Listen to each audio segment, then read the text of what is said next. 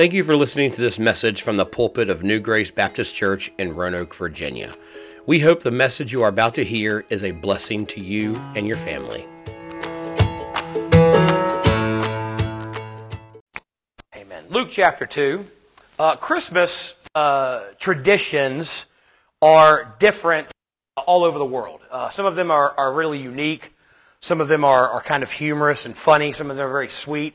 Uh, in Norway, uh, on Christmas Eve, people hide their mops and their brooms because they believe if they don't, then evil spirits will come and use their mops and brooms to trap. What I think they're doing is they're, they're trying to keep their mother-in-laws away is what they think they're doing. Uh, but they hide mops and brooms so that witches and ghosts brooms and right away. Um, in Japan, on Christmas, they feast on KFC. Uh, most of us, you know, we have a big Christmas meal, but they feast KFC. In Germany, they hide a pickle ornament somewhere in the tree. And the person who finds the pickle ornament gets an extra present from everyone else. In Poland, they do not eat their Christmas dinner until someone sees the first star in the sky, which I don't know what you do if it's cloudy. Uh, and nobody sees a star, I guess you just starve that night. I'm not 100% sure. Um, in Oaxaca, Mexico, they carve nativity scenes into radishes. Uh, they have a contest about it every year. But my favorite is probably in Finland. In Finland, every year, years, on Christmas Eve in the city of Turku, uh, Finland, the mayor meets in the, the city square and he reads the Christmas proclamation to the city. And here's what it reads it reads, Tomorrow, God willing, is the graceful celebration of the birth of our Lord and Savior, and thus is declared a peaceful Christmas time to all. By advising devotion and to behave otherwise quietly and peacefully, because he who breaks this peace and violates the peace of Christmas by any illegal or improper behavior shall under aggravating circumstances be guilty and punished according to what the law and statutes describe for each and every offense separately. Finally, a joyous feast is wished to all the inhabitants of the city. Uh, it reminds people that Christmas is a time of peace, Christmas of, of joy and wonderful times, and according to the people in Finland, you better not mess up their peace. You better not mess up their Christmas or they are going to punish you seriously. This is probably something that we all read at our Christmas dinner uh, before that uncle starts talking about politics. Just read, hey, it's Christmas. You break the peace, we're going to punish you severely. But it's a great reminder that Christ came into the world to bring us peace. To bring us peace with each other, to bring us peace with God. We, of course, are in the second week of Advent celebration. And I love Advent uh, because it is a little more, to me, it's a little more uh, precious than just Christmas. Uh, it, it, reminds us of what the Christmas season is all about, about what this season is about. We, we stand during Advent, we stand between two realities. We, we look back celebrating the birth of the Savior, celebrating the fact that God did come he was born of a virgin. He did live a perfect, sinless life. He did die in our place. He did rise again to redeem us to God the Father. He did ascend to heaven, and we, we celebrate that, and we remember that, and we thank God for that. But we also look for the fact that He's coming again to get us one day. That one day, the, the sky will open up, the trump of God will sound, those who are, are dead in Christ shall rise first, and then those that remain shall be caught up with them in the sky, and we shall be forever with the Lord. That, yes, He came, He lived for us, He died for us, He rose again for us, but He's coming back one day to get us.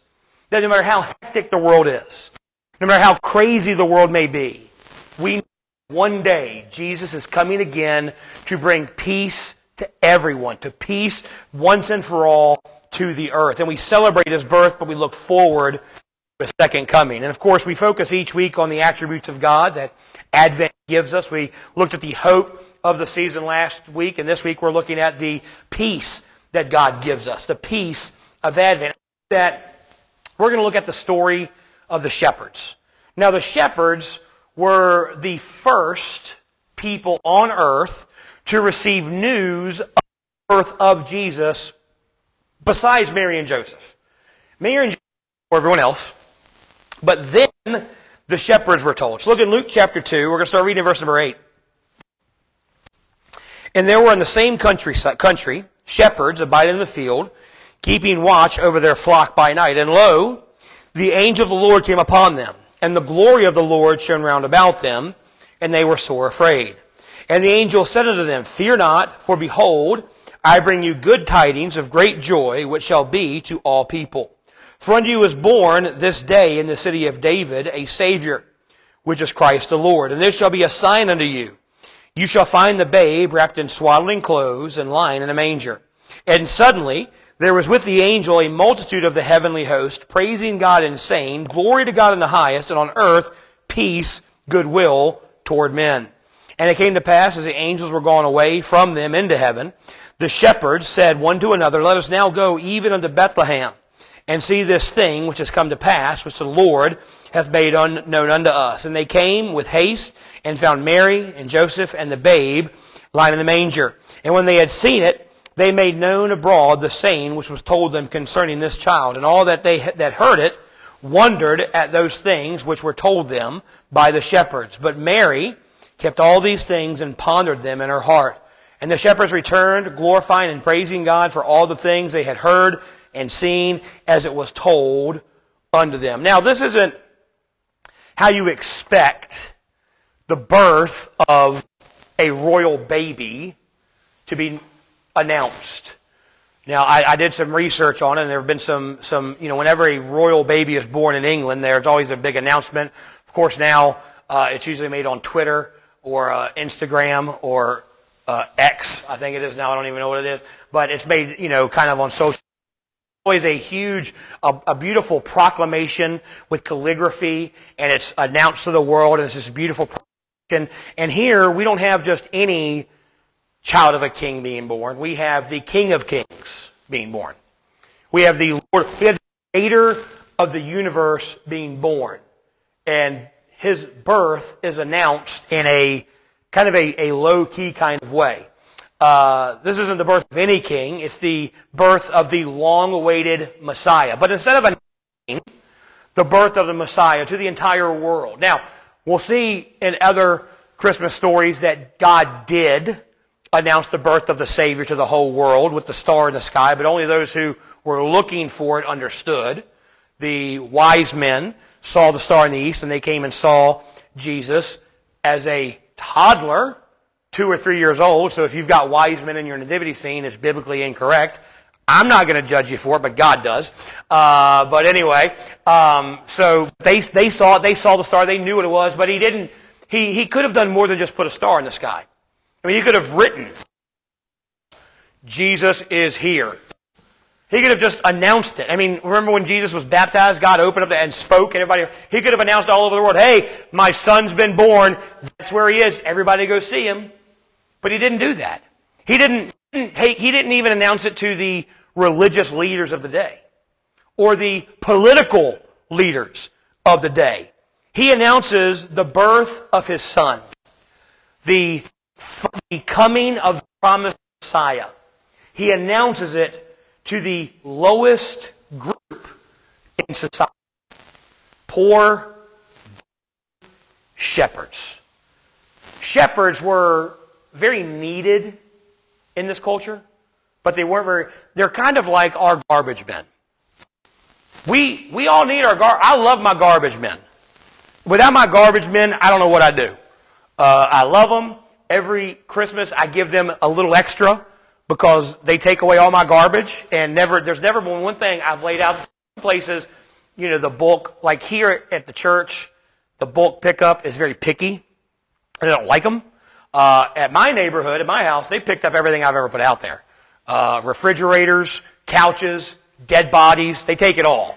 And so I I take care of them. I love my garbage men. I'm, I, I'm thankful I have garbage men. But you know what? I don't really want to hug my garbage men on, on, on, on garbage day. They're, they're, they're dirty. Now, they make great money, and I, I respect them. I'm glad, I'm glad they're doing the job I don't want to do. That's what the shepherds were. They were doing a job no one else wanted to do, but people looked down on them for it. Now, To be clear, I'm not looking for garbage men. If you're a garbage man, I'm not saying they're lowly, dirty, poor, stupid people. I'm just saying that's not a job most people aspire to. Most of us don't, you know, kids don't aspire to be garbage men. Now, if they do, great. That's a good job, good benefits. You're, you're never employed. Because let's face it, we're always going to have garbage. So, well, good job. I'm not looking down on them. I'm just saying people look down on shepherds. In these shepherds, they're, they're watching the flock, and it's not even their sheep. They are hired servants to watch someone else's sheep. So they're watching the flock at night. I imagine they're probably huddled around a campfire, you know, trying to keep warm uh, in the cool of the evening. And suddenly, an angel appears. And like every other time in Scripture, when an angel appears to someone, the first thing he says is, don't be scared. Because these angels, again, we have this image of angels, and you'll, you'll see kind of Christmas scenes where it's like chubby little babies with diapers and harps singing. This angel showed up as probably like a 10 foot glowing warrior, huge wings, has a flaming sword, and when he shows up in the middle of the night, you are going to be scared. The angel says, hey, don't be scared. I'm not here to, to hurt you. I'm not here to harm you. I've got good news for you. The king has been born. The king has come. And then he tells them where to find him. You'll find the king not at the palace. You won't find the king at the temple. You'll find the king in a stable, lying with the angels, with his mother and father only. And then the sky opens up and the angels begin to sing. Now, when he, in, in the Greek, uh, phrase can literally be translated the army of heaven. Imagine how magnificent that scene must have been. To be out in the middle of the, the wilderness, because again, pollution, they're out there and it's, uh, if it's a, a cloudy night, it's pitch black. I don't know if the moon was out. We know there was one star out, a big one. It was brand new. Uh, but it's, it's just, it's pitch black out there, and all of a sudden the sky opens up, and you've got an army of heaven singing the praises of God. I mean, I can't imagine uh, what it was like. I mean, what were they singing? What language were they singing in? Were they singing in Greek and Aramaic, so the shepherd, were they singing any heavenly language? Who was singing harmony? Who was doing melody? You know, was someone on the guitar and the drum set? I mean, what this song must have sounded like. But it was just an incredible moment. An army of angels start singing. They start praising God. They start declaring, peace has come to earth. You know, how loud was it? Did just these shepherds hear it, or are people miles away going, who is, someone needs to turn down their music. Someone's cranked up their music too loud. You know, who heard this? Was it heard all around the world? Was it heard just there? We don't know what was going on. Now you assume that an audience of this incredible show would be VIPs of the time. The political leaders, the religious leaders, the wealthy, the famous of the time. But it wasn't. It was the night shift workers. It was the the shepherds who were watching someone else's flock. They were the unlikely, unexpected recipients of the message that peace had come to earth at last. And it shows us how God completely flips what we expect him to do in saving the world, how he flips upside down. Why did he choose the shepherds? Why these unwanted, unexpected men, why did they have the honor and the privilege of receiving the message that God had come to earth? You know, shepherds, they tie a lot of the biblical themes together. You know, the shepherds remind us of Israel's beginning. When God came to Abraham and the nation of Israel, Abraham was a nomadic shepherd. Most of the, the patriarchs, Isaac, uh, Jacob, Abraham, all these were shepherds. We even think of David who the promise of the Messiah came through his line. He started his life as a lowly shepherd. They were the everyman. They were nothing special. They had no entitlement. They had no pride.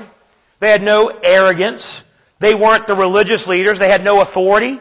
They had no power. They had no wealth.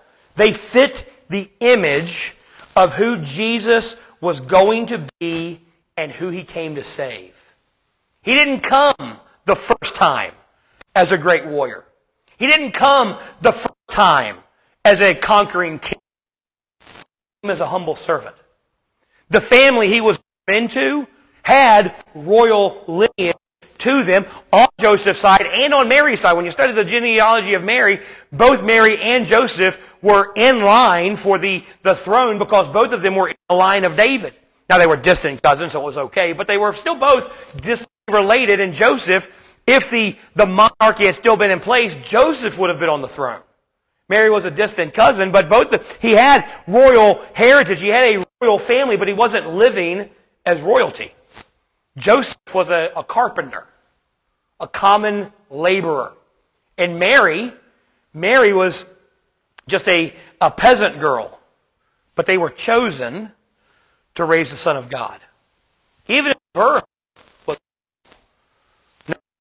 kings not being born in a palace, not being born in the hospital. Of course, they didn't have hospitals back then, but let's face it, it's God. He could have made a hospital quick. He could have, he could have given Mary an epidural if he wanted to, uh, but no hospital, no midwife, no family surrounding her. She's alone with her husband in a stable. And there's a reason that, all, that a lot of comedy shows, when the wife goes into labor, husbands panic. We're probably not the best person to be there to give birth to a baby. You know, I, I, am glad that when April had all three of our children, there were doctors there who knew what they were doing. We almost didn't make it with Lexi. That would have been a, a, a crazy show give, trying to deliver this kid. You know, I don't know if I'm going to catch it. They're slippery when they come out and they're all gooey. But anyway, so Joseph, she's there with her husband. She doesn't have a doctor. She doesn't have a midwife. She doesn't have a parent there. She doesn't have any other woman there to help her. She's alone with her husband a stable filled with animals. God came to the lowly. God came for the have-nots. Those that were considered holy, those that were wealthy and powerful, they weren't invited to this birth. The, shadow, the shepherds tie in who Jesus came for, but the shepherds also, they foreshadow Jesus' future ministry. I said before, sheep are dumb animals. Left to themselves, they're going to get in trouble, they're going to get hurt, they're going to get sick. They were just lowly, dumb animals, but they were special in Jewish culture. They were special because they were reminded them of the Passover. When God freed Israel out of slavery in Egypt, how he had them take a spotless lamb and kill that lamb, had to, had to slit that lamb's throat, and they would take the blood and they'd put it on the, the doorpost, and the death angel passed over.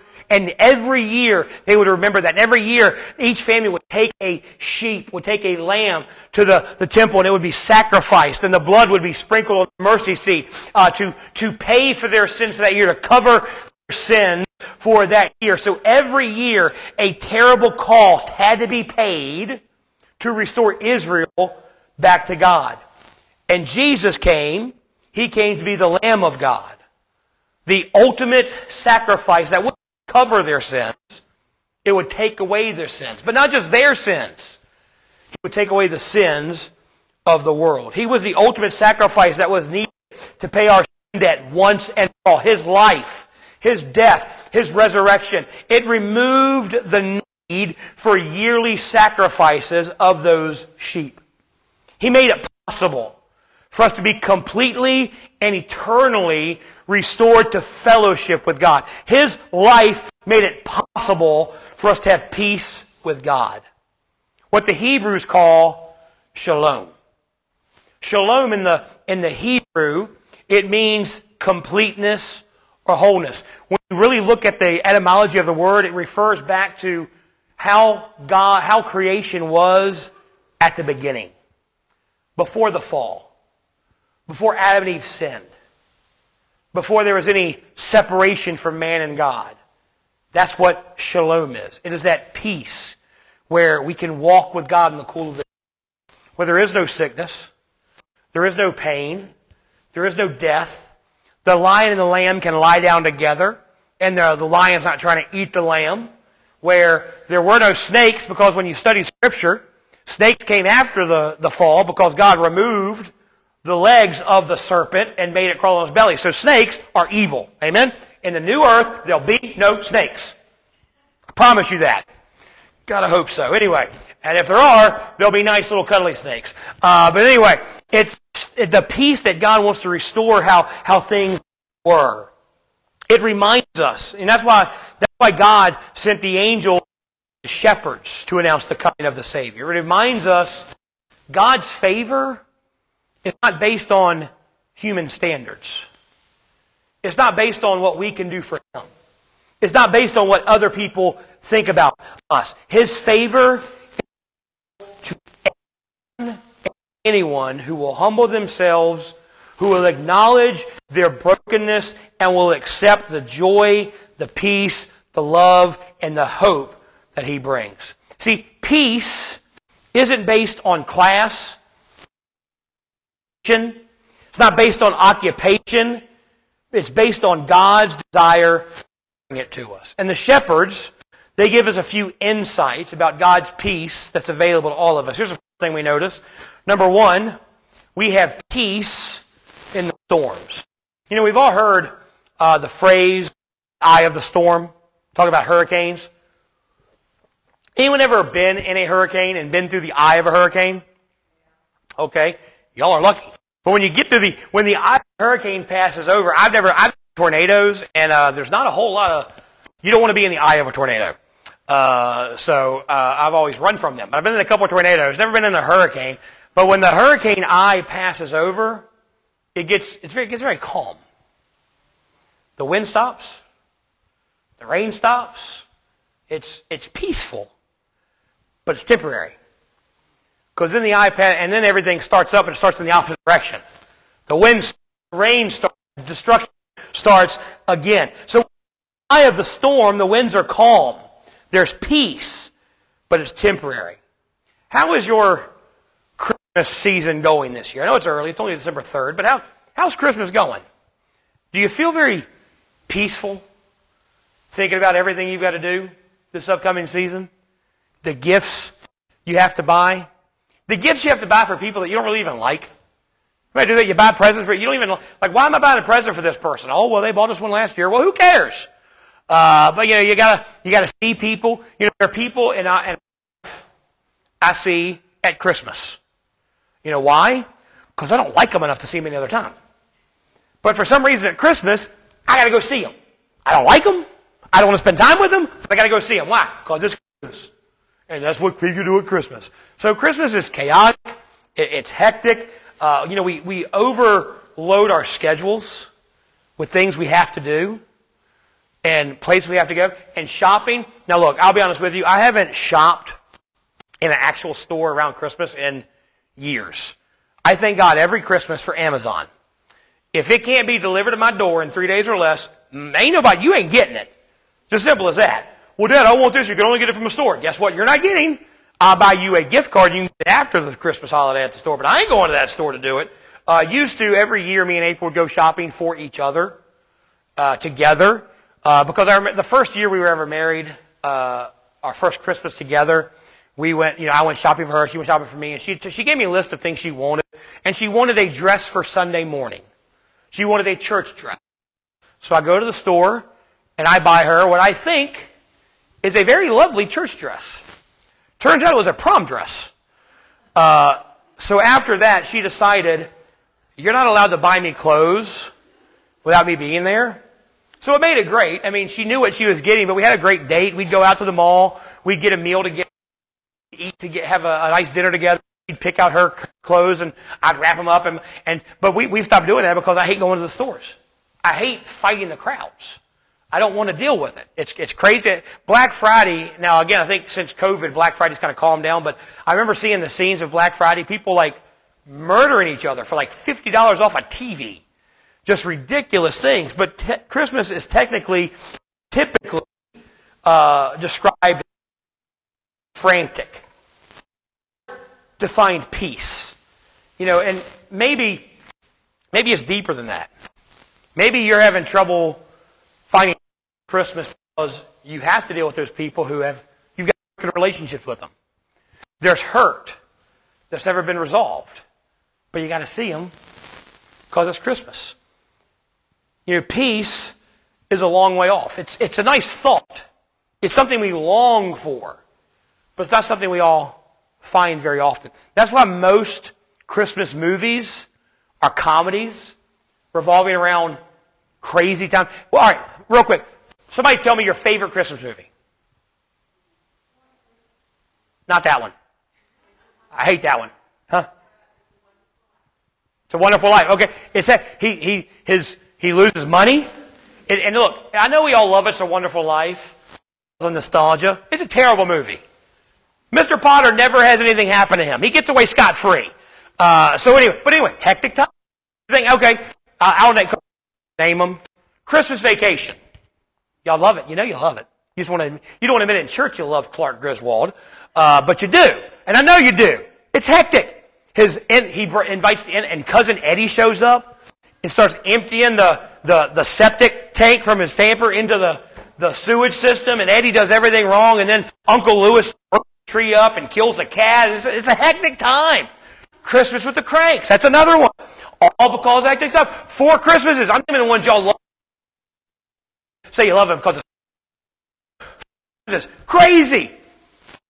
Christmas movies are comedies based on crazy things happening because Christmas is hectic. We can relate to it. Now, maybe it's not as hectic. Maybe you don't have a cousin in a bathrobe emptying his chemical sewer into you. Maybe you don't have that, but we can relate because it's Christmas is. Christmas is hectic. Christmas is not a time of peace. Shows up when the stars of life threatening to steal our peace, are threatening to destroy us. That's when he showed up for Israel. When he's born, Israel is suffering under the oppression of the Roman government. For centuries, they've been suffering, wondering if God was ever going to keep his word, his promise. Put yourself in, in Mary and Joseph's shoes. They're new, new parents, which is supposed to be a joyous time, right? When you have that, when you get married and you get, you find out your wife's pregnant, you're having that first baby, man, it's, it's joyous. And then the second one, it's, it's good, and the third one's okay, and then that's it. And then you're like, no more, I'm done. Uh-uh. But that first baby, it's like, oh, I can't, but not for Mary and Joseph. Because yes, they're, they're, they're not married yet. They're engaged to be married. And in this culture, getting pregnant outside of marriage was extremely shunned. I mean, Mary could have been stoned alive by either Joseph or her parents because she get, got pregnant out of wedlock. I know God's the father, but how many people do you really believe that? How many people, when, when they came up to Mary, you're pregnant? Is it Joseph's? No, it's not Joseph. Well, whose is it? It's God's. How many people thought, oh, oh? No, she was she was suffering. She was ridiculed. She probably uh, lost her family. She faced rejection from the culture. Uh, she's giving birth to her firstborn son, but it's not even Joseph's. And she doesn't give birth in a comfortable place. She's got no midwives. She's got no family there. She's got no one to encourage her during this. She's given birth in a barn surrounded by animals. I mean, imagine the fear she must have been dealing with during this whole, whole ordeal. In these circumstances, in these struggles of life, God shows up to bring us peace. In our pain, in our confusion, in our fear, in our grief, in our loss, God brings us peace. Here's the thing I don't know what pain you may be dealing with this Christmas season, because I know Christmas isn't a wonderful time for everybody. Some people are dealing with loss from last Christmases, from years before. Christmas is a, is a hard time.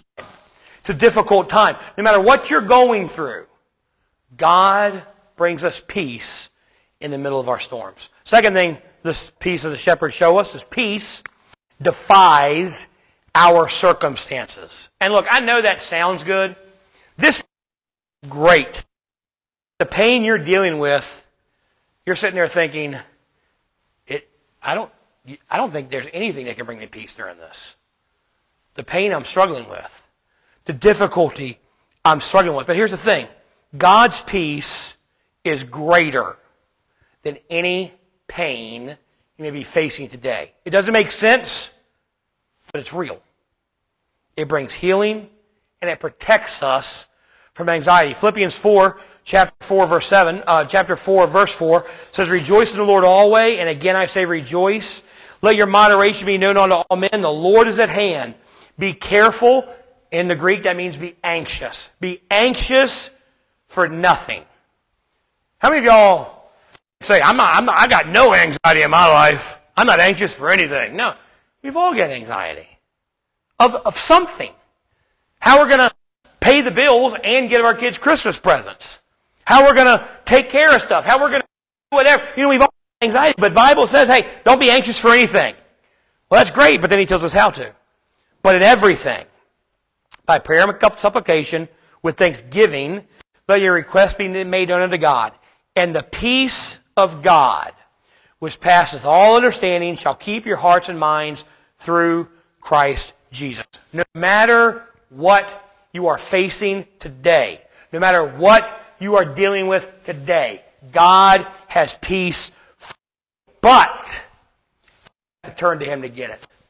He says, bring your hurts, bring your questions, bring your doubts to God. Paul says, bring everything to God because He cares about you. He cares about what you're struggling with. He cares about what you're with. See, He wants to help. But a lot of times we think the only thing we can bring to God is the impossible. I'll bring to God the impossible health problem. I'll bring to God the impossible financial issue. I'll bring to God the impossible situation I'm facing.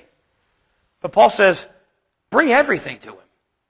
Well, yeah, but I got this little issue with my, my wife, but it's no, it's no big deal. I can, I can take it. God says, bring it to me. I want, to, I want you to give me your cares. I want you to tell me what your burdens are. I want you to, to bring everything to me because I want to help you. There is power in prayer that comes from a place of gratitude. And the power doesn't come things our way or from doing what we want. It comes from the peace that we get knowing no matter what we're facing, no matter what you're going through, no matter what you're struggling with, God cares about you.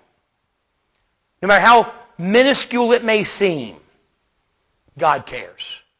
There is no one else that you can honestly say, I can go to them about any issue I'm facing, no matter how small, listen to me.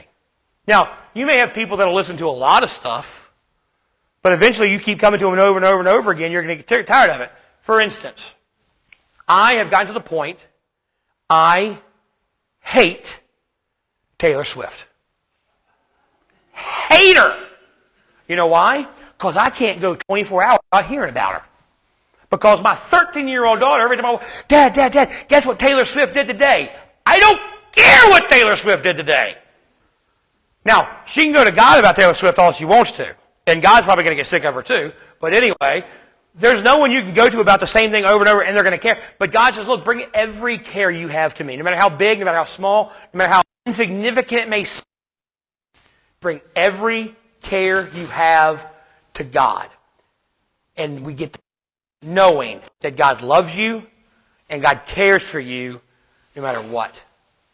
Peace defies our circumstances. Third thing I want to see, number three, peace is found in a person. We read it this morning, but we're going to read it again, Ephesians 2.14. For he is our peace. Made both one in between us. The peace that we need is found in a person, but not just any person. It is found in Jesus. He made us one with God. He broke down the wall dividing us from God. His life, His death, His resurrection, it, it, it did for us we could never do for ourselves. He our sin debt. He absorbed the wrath of God for us. He died in our place to pay our debt and rose again to redeem us to God the Father. Peace from God, peace with God is found in Jesus and Him alone. It's not found in things of the earth.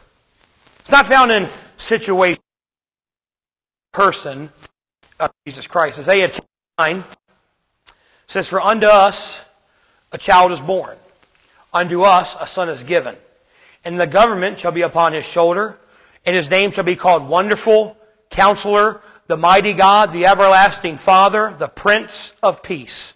Of the increase of his government and peace there shall be no end upon the throne of David and upon his kingdom to order it and to establish it with judgment and with justice from henceforth even forever.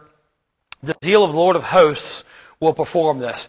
Long before the angel showed up in that field, telling the shepherds that peace had come to earth, Isaiah told us it would come.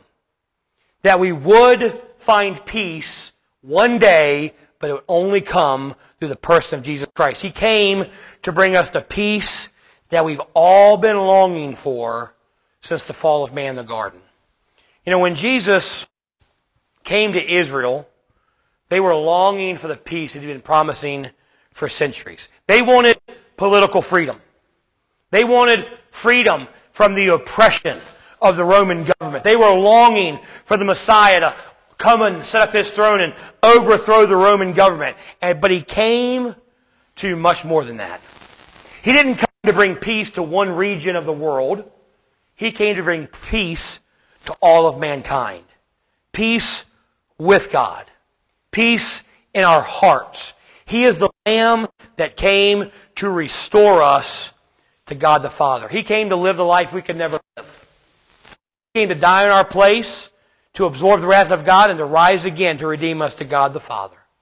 Matthew 11 says, Come unto me, all ye that labor and are heavy laden, and I will give you rest. Take my yoke upon you.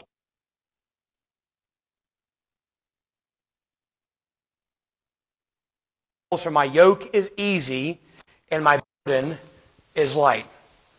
Can you, you have a burden this morning? We all do. Your burden's not my burden.